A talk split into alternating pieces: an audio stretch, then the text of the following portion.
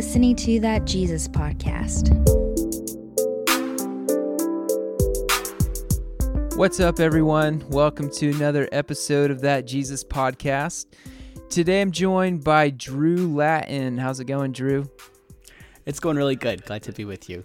So, we connected a little bit over social media. You had listened to uh, my interview with Asher Witmer on his podcast, and also you reached out to me after listening to a few of the episodes on this podcast where we discussed some things that made me sound like a flaming charismatic. And I, I, guess that triggered you a little bit because you reached out to me and actually wanted to do a, a debate. And uh, it far be it from me to turn down a challenge to a debate but I, I thought hey why don't we just start this off with a conversation rather than getting pulling each other's hair out in, in a hardcore debate and see how that goes. Yep. So, can you tell us a little bit about yourself before we get going here?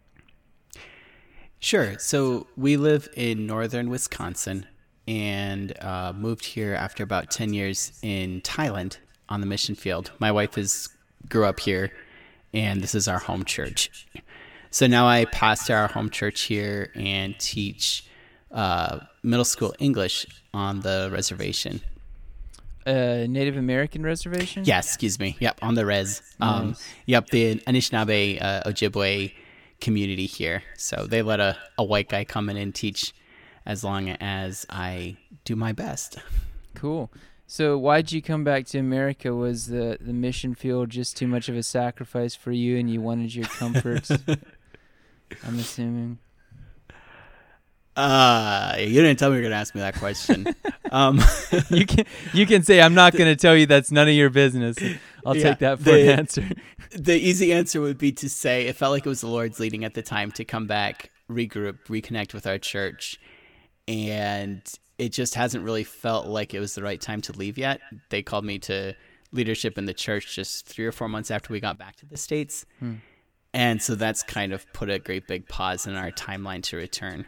Okay, but so we hope to return someday. Okay, that's great. Yeah, so I, would love to talk to you some more about your time in Thailand sometime, um, but that's not why we're here. We're here to argue about the charismatic gifts. I actually, I actually think I met you because in Thailand.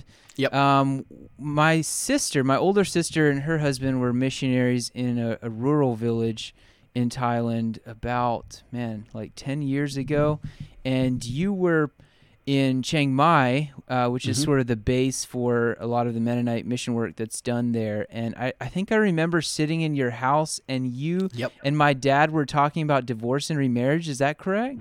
That's exactly right. That's so cra- That was a subject. that's a subject we were really wrestling with with um, church planting and working with a Thai pastor at the time. And I really appreciated his his input, and it actually gave a specific wisdom for what we were dealing with at the time. And yeah, I kind of remember you as the teen that came with this highly respected couple over to visit our friends Craig and Rachel. But um, no, it's nice to reconnect. For some reason, I my impression of that conversation was you sounding a little bit unorthodox in your position about divorce and remarriage, and my dad pushing back. Is that how that conversation went? Well, it all depends on what you define as orthodox.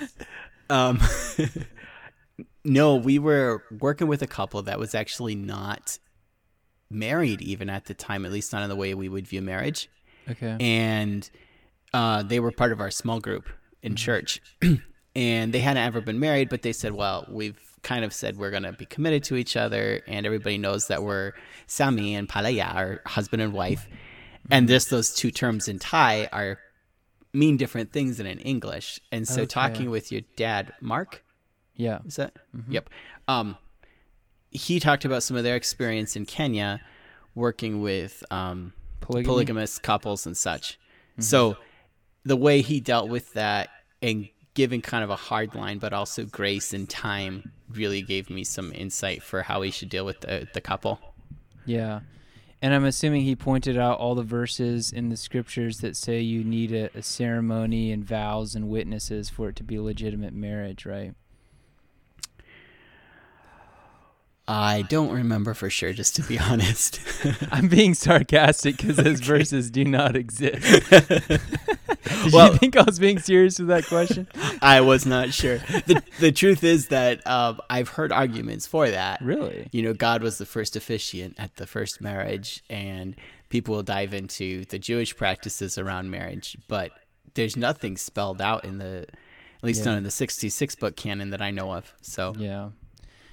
Yeah, Matthew Milioni might take issue with you saying that the canon is 66 books, but we'll leave Mm-mm. that one right where it sits. I said the 66 book canon, referring to the smaller canon as opposed to anything else. I but see. Got it.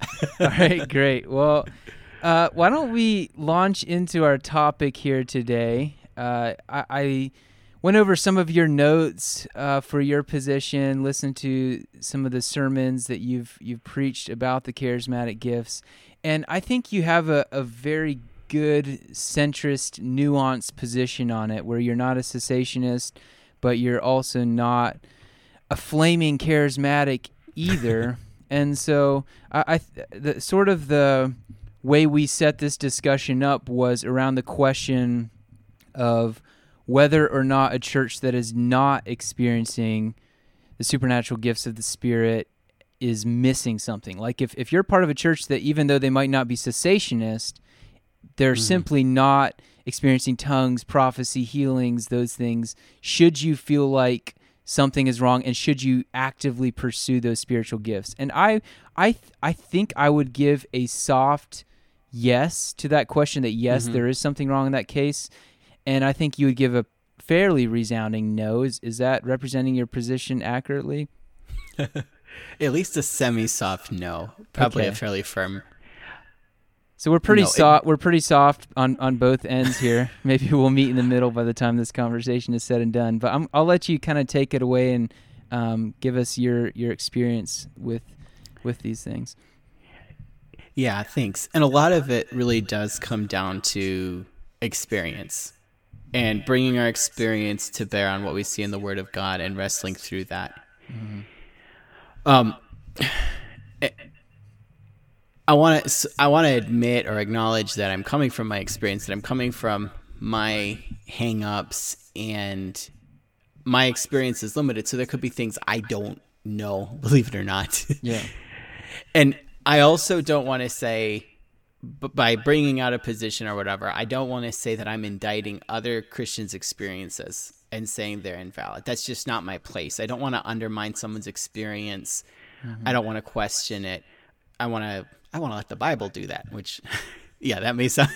a lot of people say that, but I, I guess I mean that. Um, but ultimately i don't believe that our experiences should be our starting point and i don't even think my experiences are ultimately reliable as far as deciding what the bible means and what christ wants for us So what do you do with the situation where Peter had a vision about food when he was hungry? So it's already a Mhm. little bit suspect there, and based on that vision went into a house of, of Gentiles and um, assumed that that vision was should should significantly alter their understanding of, of who the gospel was for. And also, as part of that story, the outpouring of the Spirit, as evidenced by tongues, Yeah. convinced the apostles that the good news was for the Gentiles. So there we see a, a experience significantly changing their understanding of the Torah. Um, what what would Mhm. you do with that? yeah well i'll answer your question but let me let me kind of back up a little bit if you don't mind and if Uh-huh. i if i miss it we can come back to your to that question in particular Sure. Um, I grew up with an aunt who, and I love you, Aunt Kim, um, who was like wildly, weirdly, almost cultically charismatic. And so she would She try to teach me how to speak anymore. in tongues. well, she has her own journey, and I don't think she'll mind me sharing Okay. that part of her story. um, uh, we went to an Assemblies of God church for a while, and then Mm-hmm. the churches we were with in Thailand are almost all charismatic, either strongly or just kind of lean that way. The Mm-hmm. churches we interacted with. So I've had a lot of exposure to speaking in tongues, and what I struggled with is feeling like I was somehow less. Somehow missing out on what God had for me because I didn't speak in tongues or I wasn't slain in the spirit or I wasn't being given divine revelation from God. Real practically, uh, when I felt a call to missions when I was 16 years old, um, that came through a an old missionary giving a series of missions talks. All my peers that were interested in missions, they knew that God was calling them to, you know, you know, Lesotho, Africa, or you know, Nairobi or something like that. And they knew that God had told them and they had this special burden. I was like, I don't have that burden. I just feel like I'm supposed to fulfill the Great Commission. And I felt like a second class citizen in a certain sense. Mm-hmm. Um, and then I realized that there are a lot of young people that are struggling to hear God's voice. Um, and then in Thailand, there are a lot of people that struggle to feel mature, struggle to feel like they have all God has for them because everybody else is experiencing tongues and being slain in the spirit and miraculous healings, and they're left out. Mm-hmm. And so I wanted more than just. It, it didn't. There was something missing, and of course, you and I both know that a lot of people that claim to speak in tongues, that claim supernatural gifts, lack some of the basic baseline evidence of the spirit, which is the fruits of the spirit. Mm-hmm. So I was really attracted to the cessationist perspective. Like if I can find in the Bible that we don't have to worry about this and I could just put it on a shelf and be done, then then awesome. Yeah. But I couldn't go there. The cessationists that I interacted with and I listened to hours and hours and hours of messages. I listened to basically the whole John MacArthur conference against charismatic gifts. And bottom line, the and, again, I love the cessationists. I, I actually have a lot of respect for John MacArthur. Um, hope that doesn't get me booted that, off that makes, right now. That but. makes one of us. Anyhow, so the cessationists tended to be nasty. Um, they tended to sit and judge others' experiences and tell people what to think about their experiences. And most of all, I just didn't see the cessationist perspective in Scripture. Mm-hmm. And so I can't be a cessationist, but I'm worried about this sort of saying, well, you can have the regular Christianity or the supersized Christianity. And if you really love Jesus, if you really have the Holy Spirit, then you need to be speaking in tongues. So that's where I came in and started really wrestling through this, preaching through First Corinthians with our church. And I had a lot of this worked out, what I was thinking, but also recognized that I need to be able to have it grounded in Scripture to lay out to my home church. Mm-hmm so that brings me i know i'm really um, monologuing here. That brings me to tongues in the book of acts. Yeah. And i totally 100% see that there are speaking in tongues in the book of acts. And i think that's fantastic. And i think they were given for a specific reason. And that reason has blessed the church for 2000 years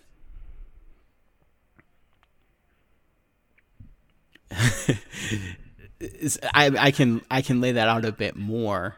Um, yeah. Well, first of all, back to the idea that experience should not be our starting point. I agree with you, but I think that our our position on that should be informed by the fact that the apostles placed a lot of value on experience. So I do think it does mm-hmm. have value. Absolutely. Yeah, I'm still struggling to know how to articulate that clearly because I have a lot of people, even after I preach messages at our home church about speaking in tongues and hearing God's voice, somebody would come up to me after the fact and say, I didn't like your sermon. I don't feel like your sermon is biblical because I experienced it. Mm-hmm. And so this one brother wasn't judging me based on the word of God, he was judging me based on his experience. What you're saying can't be true because of my experience and and so I walked back through with him, and I'm like, actually, I don't think your experience is necessarily invalidated by what I said. And number two, I'm not judging your experience one or the other. You need to work through that yourself. Yeah. So experiences are really valuable, really important. But instead of saying, well, it's either experience or the Bible, we have to find some way where they meet. Yeah, I agree, and I would I would wholeheartedly say that if your experience contradicts the scripture, go with scripture. I do want to talk a little bit. I wouldn't though, say that actually. You wouldn't? Okay. What would you say? okay, I'm being a little bit of You're more charismatic nitpicker. than me. What, what's going on here? in, in the sense that if, if I have this experience, and I have scripture, then therefore I just throw away the experience and go with scripture. That's not what we should do. We need to wrestle with why we experienced this, what was happening, Yeah. and process it. Yeah. That's a better way of, of saying what I was trying to say. I know Uh, I was being ill. but but this example of, of Peter and Cornelius, Mhm. do you think that that's a bit of an anomaly in that the church was just being established and that therefore they had the right to rely more on experience then than we do now? So I would go back to see speaking in tongues, of course, in Acts two, Yeah. and then and then in the other experiences. Um, so speaking in tongues was an experience that God specifically gave to send a message. Um, tongues made it so the gospel is understandable in people's heart language, and I think that's the first big message we get from tongues in the Book of Acts.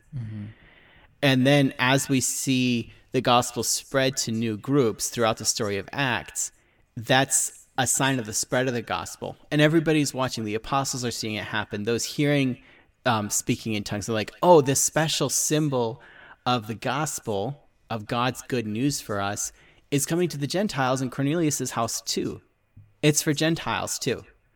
And then ultimately, they think the last time tongues is recorded in the book of Acts, it's like when the gospel has spread to the outer reaches of the quote unquote known world or the established Roman world. Mm-hmm. And we can look at that and say the gospel is for everyone. So mm-hmm. that's what I see as the message of tongues. It's a symbol of the gospel, God's message being understandable for everyone Jews, Gentiles, and the uttermost parts of the earth. Okay, so that's tongues, but I think you kind of missed my question. Do you think that they should they they had the right to ex- to rely more on on experience back then, or do you think they weren't necessarily relying more on experience in the situation of Peter and Cornelius Mm. than than we would have the right to know? Yeah, I see what you're saying. Um See, this is one of your little questions that makes me stop and and rethink my paradigm here. Yeah, um I'm trying Because to put you, what on you- the spot. That's my goal right now. yeah, what You you is- wanted you you were asking me to give you some of my points beforehand, and I said no. I, I wanna I wanna be able to stump you. I wanna be able to make you look Yep. dumb. So it, it's it's it's working out. Um, Mhm. I'm feeling good about this so far, and uh, yeah so so first of all i would acknowledge titus that yes there is a difference between the establishment of the new testament church laying down that foundation of the apostles and prophets yeah. and where we are now. The foundation uh, paul himself said the foundation of the church is the apostles and prophets with jesus christ as the cornerstone. So once we have that foundation laid we don't need to keep piling on new apostolic teaching. We have the apostolic teaching that has been handed down to us. And so I would say yes in a certain sense, and I'm a little bit leery of just putting it out there, but in a certain sense, our experiences as Christians in 2020 is not as uh, make sure I'm nuanced here, right, Titus? Authoritative. ex- That's what I wanted to say. I, I wouldn't say it has the same weight as what was happening. Now, if everybody in a community, say you guys in Virginia, were having clear, documentable experiences of speaking in tongues, and somebody could come in and say, Wow, you guys are speaking a foreign language. This is amazing. And it was like spreading, and this experience was replicated and attested to over and over again then I would be like, okay, something is happening there. You see that? yeah There's a big difference between what Cornelius and his household experienced and like what I saw at the Assemblies of God Church up in northern Minnesota, where we had one sister stand up every Sunday and she would prophesy with the same blah, blah, blah, blah, blah type repetitive syllables and then give her interpretation of it, which was very vague Christianese encouragement stuff. did it have anything to do with waterfalls? Waterfalls. Most most of those have something to do with water at some point, but um, Do you, do you hear what I'm saying though? Yeah, Like, yeah, yeah. I really do think there's a difference, but but beyond that, um, actually, I think that's good. I think I said what I was going to say. Yeah, yeah. So with, I with think Peter, I refuted you, Titus. and and with with Peter there, I, I've been thinking about that example a lot. I'm not sure that their experienced contradicted prior revelation because Jesus said things that at least the gospel writers interpreted as overturning food laws. And so that that's what that vision was mostly about. Now Peter interpreted the vision as saying that uh, it also applies to Gentiles being able to hear and understand the gospel. And and later the apostles were criticizing him for going in and eating with uncircumcised Gentiles. But was that even? I don't even know. I should have researched this before this podcast. But was that even against the Torah for Peter to go in and and hang out with Gentiles in that way? Yeah, there are. Um, when when I read the the Torah myself, sometimes it seems like God is telling His people like stay away from those Gentiles, and then sometimes there's a process for welcoming them into the community. Mm-hmm. And I, I get I don't think those are incompatible, but regardless of the Torah, Peter and the the apostles and the disciples of the time were living under much more than the Torah. Mm-hmm. They were living under all the rules and regulations that had been set up. Sure. So and those those aren't it, it's not necessarily terrible for them to disobey a lot of those rabbinic traditions i guess. So i think that that fact weakens the point i was trying to make a little bit. But let's move on from that. You you're already getting into tongues. So when i was at sharon mennonite bible institute about uh, six or seven years ago i was in a class by benjamin good on the book of Acts. And as my term paper, I decided to tackle speaking in tongues. And I, I really did my best to just go to scripture and say, what does scripture say about tongues? Every place in the New Testament, even and in the Old, that mentions it. And I didn't really have a lot of other sources besides the scripture. And so what I what I came to in my uh, I'm certain purely unbiased starting point was that there's three categories of tongues. And so in my mind the the one category would be like you said earlier where it is another language and the purpose of that other language is it, like in, in Acts 2 it, it specifically states is to declare the wonderful works of God or to mm-hmm. proclaim the gospel. So you're given the supernatural ability to speak in a language that up to that point is a foreign language to you in order to preach the gospel to people who otherwise would not have been able to understand you. I think that's mm-hmm. that's the category that was demonstrated in Acts. Now, second category is in First Corinthians where it talks about someone interpreting. And I would put that category sort of in a prophetic category where if someone's interpreting something that was spoken in tongues, I would say that that's they're interpreting something that is sort of a message from God for the church. The reason why I don't think that that is the same as the first category is why would anyone need to interpret it if it was a language specifically given in order to to you know access the hearer more easily, right? It seems mm-hmm. counterintuitive. Then my Yep. third category is is prayer. So a, a, a prayer language or an angelic language, and um, that's the the category that Paul instructed people simply to do at home if there's no interpreter. So, what what do you think about those three categories? Mm-hmm. So, one of the things that I, when I approach something like this, I'm really trying to go for the, like the bare minimum of what I know Scripture says, and then to scaffold out from there implications and applications and such. Yeah.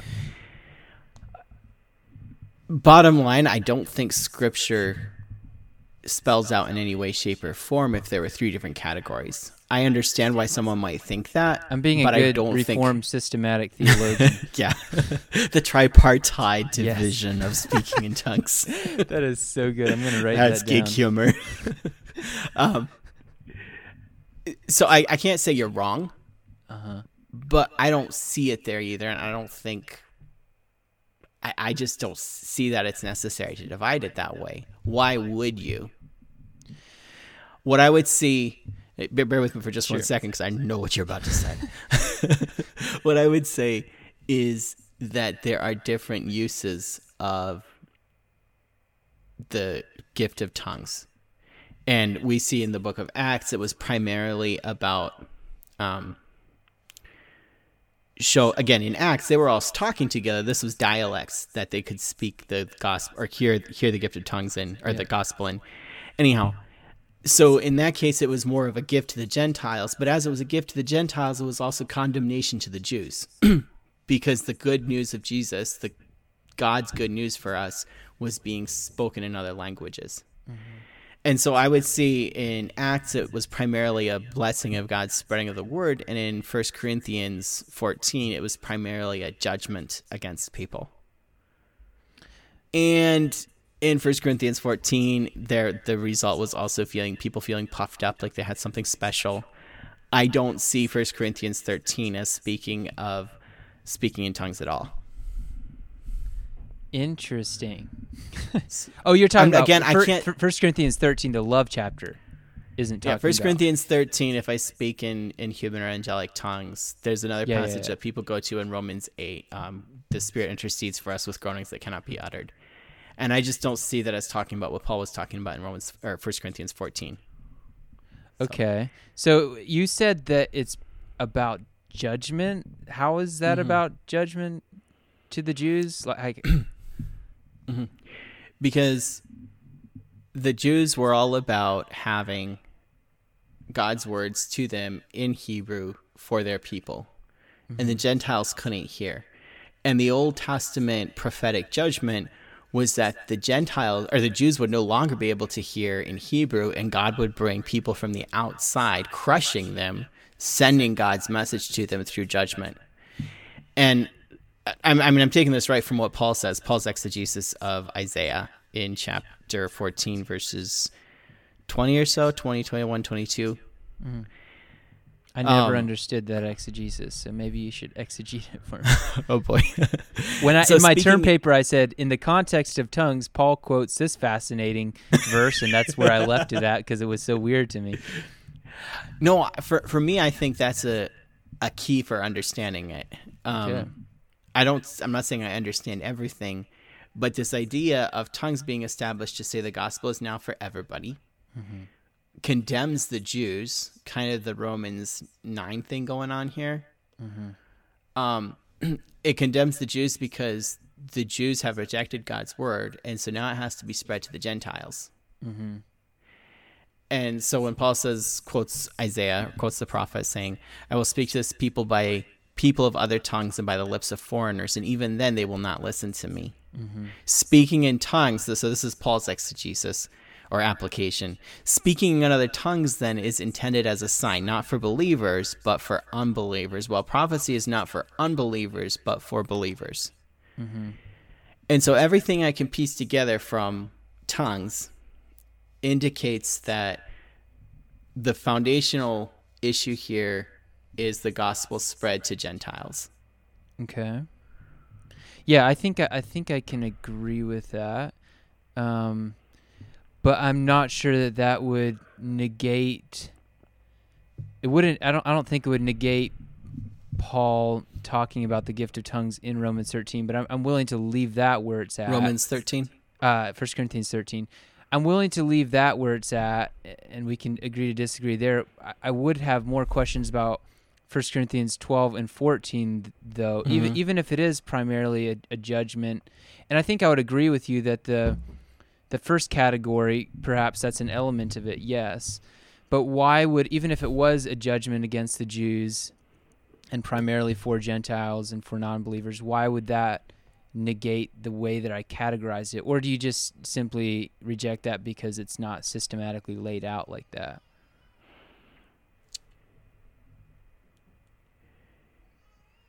Processing. Please hold. Yeah, that question was very confusing. yeah. I'm not even sure what I just asked. So if I follow you, you're saying yes, it's primarily about judgment for the Jews and hope for the Gentiles. Yes. But what does that have to do with your tripartite division? Why, what does that have to do with the tripartite division, or what does that have to do with it Mhm. being something that we should still experience today? what it has to do with whether or not we should experience it is one if we're in a situation where that message has to be sent again that the gospel is for everyone uh, regardless of their relig- their linguistic groups then maybe we'd see the gift of tongues coming again if that was a need I see. Secondly, um, it feels in particular where where Paul emphasizes the connection between old covenant prophecies of judgment and new covenant hope of understanding of the gospel for everyone. He connects that it really does seem like it was tied to the Jewish Gentile division.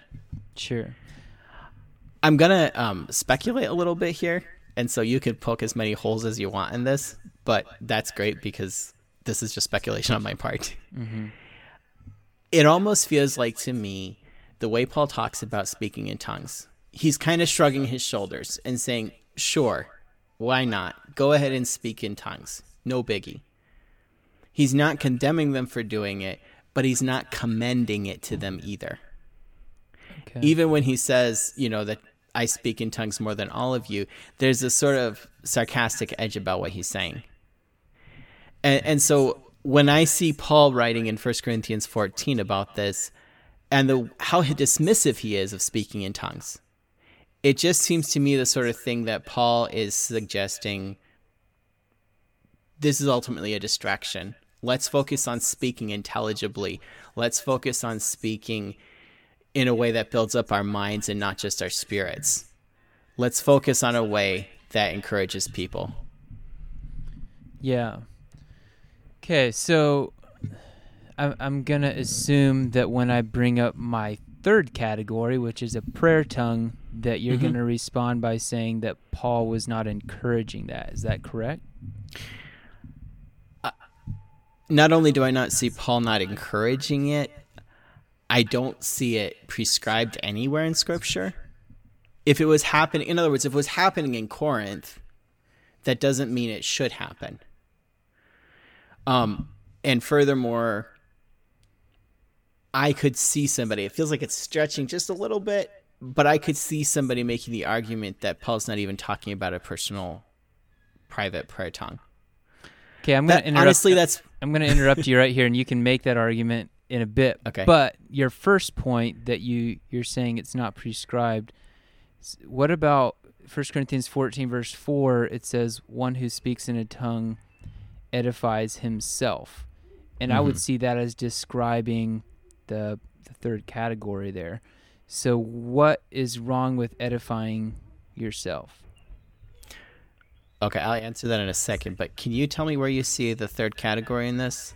The person who speaks in another tongue builds himself up. I don't I don't get that. So, 1 Corinthians 14, let's start in verse 2. For the one who speaks in a tongue does not speak to men, but to God.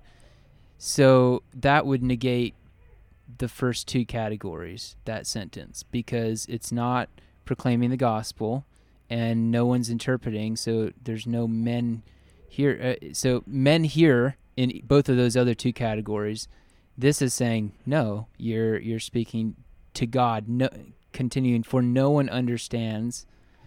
Mhm. Once again, negating the first two categories. But in His Spirit, He speaks mysteries.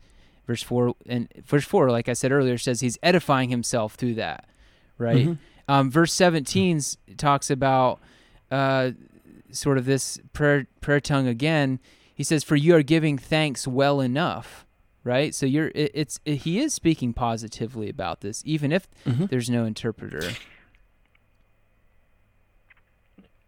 Okay, I I'm still like a person can build themselves up. A person could be speaking to God without edifying the church and still doing it in a public way. That's that's actually the problem here. Yes, it is. Yes, it is. And he should do that at home in his prayer closet. What I'm saying is it's Uh, he doesn't say that though. Yes, he does. He says he says he must keep silent in the church and let him speak to himself and God. Well, he doesn't say do it in your prayer closet, but that's implied. If you're speaking to yourself and to God, I would assume you're alone. yeah.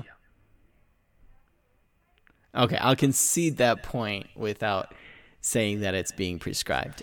Okay, I, I, I think I agree it's not necessarily being prescribed, but I would say it's encouraged because if you're speaking positively about something, I would say that's an encouragement. And why in the 21st century would we not want something and pursue something positive? Such a good question. Mostly because I have a really good answer for it. um, we don't need to worry about that because we have something so much better. The Because Bible? we have because because we have a way of communicating intelligibly to each other. We have a way of building each other up when we speak.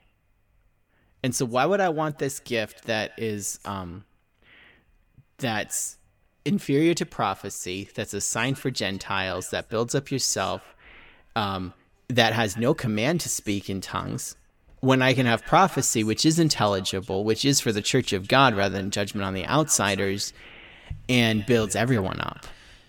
Okay, you have a good point, and you had a list of things that tongues is to negate me wanting them, and I don't concede all of that list because in the list you said it's a sign of judgment. I, I wouldn't see how the prayer tongue would be that. I can see how the first category would be that of we're mm-hmm. proclaiming the gospel to the Gentiles, and I think that's where your exegesis or your interpretation of Paul's exegesis of that Old Testament passages come, comes in.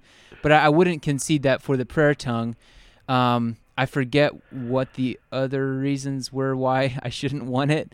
Um, Mm-hmm. I would say my my point remains that if it's encouraged, I should want it. That doesn't mean I shouldn't want prophecy more. I Mhm. agree. We should we should pursue prophecy more. Oh, another thing you mentioned was we have ways of encouraging and building each other up in in clear language, which they had back then too. You know, they Yep.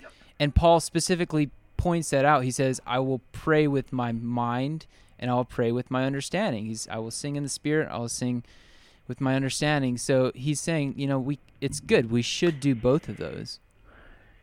Yes, he's not saying we should do one and then the other. He's not making a grocery list. Pray in t- spirit, pray in mind, sing in spirit, sing in mind. He's saying we should be praying with our spirit and our minds. We should be singing with our spirit and our minds together. Wait, so you don't see him describing two different things Four here. separate actions. But in in the context of this chapter, it certainly seems like that's what he's doing, right? Because he's contrasting things in this chapter, and he's it's specifically talking about tongues as a category a lot in this chapter. So why would he suddenly be blending those two things? Yeah, I. Again, I've mostly looked at this text in relation to the church gatherings because that's what 1 Corinthians 14 is in. That's the context of 1 Corinthians 14, church gatherings. Yeah. S- So I'm probably stretching myself just a little bit to say what it should look like when you're on your own. And that's why I shrug my shoulders and I'm like, well, if repeating nonsense syllables feels biblical and builds your spirit, I can't knock it other than subversively calling it nonsense syllables. But we can talk about that too. I'm coming off nastier than I intended. Um, I'm attacking you too, so we're all good. the only thing I've really heard, Titus, that would support your your third category is that Paul says, uh, what verse is it? Um, let them, if there's no interpreter, let them speak between them and God. yes. Um, are there is there other support for for this being a private prayer language? So I had listed chapter 13, verse 1 as a tongue of angels. Hyperbole. Yeah. um, and it's just, I think I read verses 2 through 4 already. Um, Mhm. Verse 14, I think I mentioned my mind being unfruitful. Uh, verse 17, you're giving thanks well enough. 28 um, is the one you just mentioned. So Mm-hmm. those are sort of the verses that I read and I say this cannot describe either someone interpreting or Yeah. the supernatural ability to speak in another language for the purpose of the gospel. And that's why I'm like it has to be something else. Well, maybe there's an angelic prayer language Mhm. that is also something good. Yeah, and I would reject 1 Corinthians 13:1 as being anything more than a really profound hyperbole. That's fine. I don't Um, think I need that for my case. Yeah. and um, I'm surprised you didn't go to Romans 8. Um, But- the Spirit interceding. Yeah. Well, that's not explicit. I mean, I, Yeah. I think the Spirit hopefully does that even when I'm not praying in tongues. But I do know that's a real Amen. go-to for charismatics. Yeah. So, my question back to you, and this would get personal. I don't know if you've personally speak in tongues. Um, and maybe you don't want to No. um. So come out of the closet here. Yeah, sure. No, I've had quite an interesting ride in the charismatic world, and I, I think I described it a little bit on Asher's podcast. If anyone wants to Mm-hmm. go look at my interview on Unfeigned Christianity. But I interacted a lot with the House of Prayer movement, connected Mhm. with International House of Prayer in Kansas City, Mike Bickle, and those folks out there. There's Yep. a, a local iteration of that, Charlottesville House of Prayer, and I've got to know the the director for that really well. Shout out John if you're listening. Um, and there was a, a time in those prayer meetings when I was really struggling with a lot of things. So I would say I was more vulnerable probably to this than I would have otherwise been. But uh, I remember asking them if they would pray for me so I could speak in tongues. And I think I'd been prayed for before then to receive the gift. Sure. But I was waiting on my lips to begin forming syllables in those situations, and it did not happen Yes. In this case i i think i sort of laid aside the idea that i need to passively sit here until my lips start moving on their own. And i i accepted the fact that i might have to also participate. Mhm. and so I did the the um, I'm sure it was not a physical like earthly language that I spoke and I'm not claiming it was a heavenly language either but I I spoke in tongues okay there I spit Yep. it out and since then I I have continued to do it occasionally um, as a prayer language to God I haven't done it as much recently and I think it's because in the back of my mind, there's always a little skepticism about whether or not this is real or not. Mhm. Um, I don't have a way to prove it's real. I it, it's not something that I feel like has really blessed me that much. Mhm. um, but I I've kind of come to a point where I'm sort of comfortable not worrying too much about it, and if I feel led to do it, I'll do it, and if not, I won't. And it's not a very big issue in my Christian life. Yeah, and that's. I I think we're ninety percent of the way in agreement on on kind of the experience side. Yeah. For me, so much of my experience with speaking in tongues and receiving a prophetic word from God and laying hands on people to heal them, like and have them healed right there, uh, slaying in the spirit, all these things. Oh yeah, you told me you've It been was- slain in the spirit. It was very much of a performance based spirituality. he just keeps moving on. He doesn't want to talk about being slain in the spirit. No, I can talk about it. I don't Please- mind at let's, all. Please, please, let's go there before you continue because Yeah. this is this is one of the funkier things that happens in charismatic circles, and I've also been. Slain I don't know about spirit. that. I've also been slain in the spirit once, and as I look back, I I was very worked up in that in that moment. I'm not sure if the dude pushed me or not. Mhm. It was super weird, and I, for the most part, I think that was probably fake. Now, my Yeah. wife has been in India praying for a Hindu girl, and Mm-hmm. the Hindu girl was slain in the spirit. Mhm. Okay, now that I think was real because this Hindu has not been taught to fall backwards when she's Okay, being that was my for. question. Yeah, as far as I know, unless she was happened to actually be a Christian in a Pentecostal church, but if I should ask my wife Yeah. uh, this for sure, but I'm pretty certain it was a Hindu girl. So I, I think that it's it's real and it can happen. I don't think it was real when it happened to me, although it might have been. I don't know. Anyways, what was Yeah. your experience? Uh, um, Well, so let me let me f- finish my thought there, and then tie back into to the specific thing. I'm not ignoring you. okay, okay. I won't let you. So much of my experience with charismatics and, and frankly with a lot of the revivalistic type movements that I really appreciate, there's very much of a performance aspect. Yes. So let's stay up till two o'clock in the morning praying because then God will have to hear us. Let's get super emotional because if we're feeling something, then it feels real. Um, and over and over again, I saw like revival. Well, I was part of some of the revival teams that would go through these tribal villages in northern Thailand, and people would come totally expecting, transparently expecting to have an experience. One of the experiences would be um, being slain in the spirit. Now, I have fallen on my knees. It feels like almost, um, you know, without meaning to. I have fallen flat on my face before in a in a fit of spiritual emotion, crying out to God. Um, see, even when I even when I'm talking about something sincerely, I still use kind of negative terms. But I, I, I mean in a positive sense. I, I've done that, and that's not what I'm talking about. In a sense, you could say that's kind of being slain in the spirit. But what I'm talking about is when you have the white, fat white guys from Georgia coming to teach us all of the Thai people and the missionary, long-term missionaries there to teach us how to get the apostles and prophets and fivefold spiritual gifts and lay hands on everybody and get the Holy Spirit in Thailand for once. Um, and so coming through, I'm thinking about a conference in particular, and this is probably the last time I. There have been several times, whether it's with the charismatics or the holiness Wesleyan people looking for that second work of grace, or even like in the charity Christian fellowship circles, where I've let my guard down. I said, let's do this. I'm open for whatever, even if it's outside my comfort zone. I think this is probably the last time I did it. and so what, what happened this last time, and it happened a couple other times similarly, but it was so explicit, so transparent.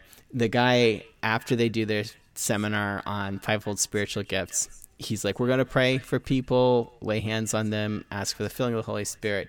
And then they just walk back through the crowd and like lay hands on people, Uh, like on their shoulders. And everybody's totally prepped. Like they have people coming around to catch them and stuff. And it's, everybody's totally prepped for it and they just like kind of push on people mm-hmm. and if you're a small thai person and you're a big georgian you know, you could like physically push him. Yeah, yeah. and so then he comes to me and i was like hey if this guy's praying i appreciate some of what he had to share and he's praying for people to receive the holy spirit. I want more of the spirit in my life and whatever he has i'm happy like whatever he has that's legitimate i'm happy to receive it. Mm-hmm. And so he goes and he pushes on me and i'm like okay now i really know what's happening. He's physically trying to push me a little bit. Yeah. and it kind of looks at me and it kind of pushes again and i don't fall to my knees. I don't collapse like everybody else around me. And then it kind of like looks at me sadly god bless you and moves on. Yeah. And that was kind of for me personally a little bit of a turning point to say i don't have to along with a bunch of other stuff these guys were teaching i was like i don't have to spend my time here just thinking that maybe there'll be something worthwhile. These guys are trying to sell a bill of goods and i'm not going to stand in line for it anymore mm-hmm. And to be fair, I've specifically heard at least the charismatic Christians I've associated with condemning pushing and saying we don't push. So I think there is a push to not push as much recently. Yeah, hopefully. but there's also a fine line between pushing and the spirit guiding your hands in center of gravity. um, or an emotional push if everyone else is being pushed, you feel pushed to push. yeah, absolutely. The The thing we need to come back to, in my mind, if for whatever reason, a, a personal prayer language, like you talked about at IHOP, and and then personally, if that means something to you, I can't tell you in scripture that's wrong. We've got to stop like saying having a list of acceptable experiences with God and a list of unacceptable experiences with God. Mm-hmm. But instead, what what I'm pushing back against is this idea that we can have a list of things that people should be doing that that we're missing out on if we don't have them. Sure. And yeah, I have one more like question that I wanted to circle back to. I don't know if it really fits anymore, but kind of a debate question. Like talking about your personal prayer language, prayer life. he says, I will pray with my understanding. I will pray with the spirit. That's not the verse I wanted. Ah, if I pray in another tongue, my spirit prays, but my understanding is unfruitful. Paul seems to grant, okay, praying in another tongue, it's your spirit. Some of the some of the cessationists would deny that, right? I don't But know. Paul's- yeah. Paul Paul says it. He's like, you're praying in the spirit. Okay, whatever. You're praying in your spirit. My translation would say my spirit. So it's a it's an emotional spiritual thing. But he says, um, my understanding is unfruitful. And so my question for you, Titus, and for anybody, isn't stop speaking in tongues, stop prophesying in the charismatic sense, but it's if you're speaking in tongues and your understanding is unfruitful, wouldn't you rather pray in a way where your spirit is engaged and your mind, your understanding is engaged? Why would you want to pursue tongues if it's just your spirit? Um, I don't know, except that I think it's biblical. So I believe we should spend a lot of time, probably more time, I could say fairly affirmatively, praying with your mind and praying with understanding, interceding, talking to God. And I believe we should, yes, like you said, pray in the Spirit, even when we're using the English language to do so. But if there is a category that's encouraged where your mind is not involved, Mm-hmm. I, I, once again, if he spoke positively about it, I assume there's something positive about it.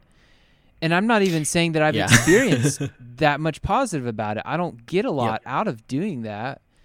And um, Mhm. it's not something I would have come up with. It's really weird, you know, Mhm. but it is in scripture. And I'm I'm sort of a prescriptivist when it comes to anything that's spoken about in scripture. Not that I Yep. say that everything that happens in Acts is a command. I think there's a mm-hmm. difference between something that's recorded in a command. Yep. But I look at the, ch- the church in Acts and I say, this to me at least looks better, at the least looks better than what the modern American church is experiencing right now. So, whatever they were doing, I'm going to try Mhm. my best to copy that in hopes of achieving, achieving some of the same results. Yeah. And, tongues is a very small part of that. you know, it's not the most important thing, but it might be a tiny piece in the puzzle of restoring the apostolic church. Yeah. And for me, I would look at it and say, not only does he not prescribe that we should speak in tongues, but he speaks of it in a very dismissive way. And when he writes about it, it's to fix problems around the gift. Sure. And I think if I was writing to a modern charismatic church in America, I would write the exact same way. I would Mhm. I I picture the the Corinthian church much like, you know, Bethel or something. With a little extra incest, we hope. Um, yes, we hope. and if I was writing to Bethel, I would probably dismiss. I- don't. They're they're into tongues, but they're probably more into healing and some of those things. Yeah. I would say, look, guys, get some of this under control. You know, Yep. um, j- focus a little more on discipleship, caring for the poor, uh, biblical theology. Yeah. Um, and and I would try to be corrective in that sense. So I think that's what Paul was doing. and, and that's what's really beautiful about Paul's example for me as a pastor.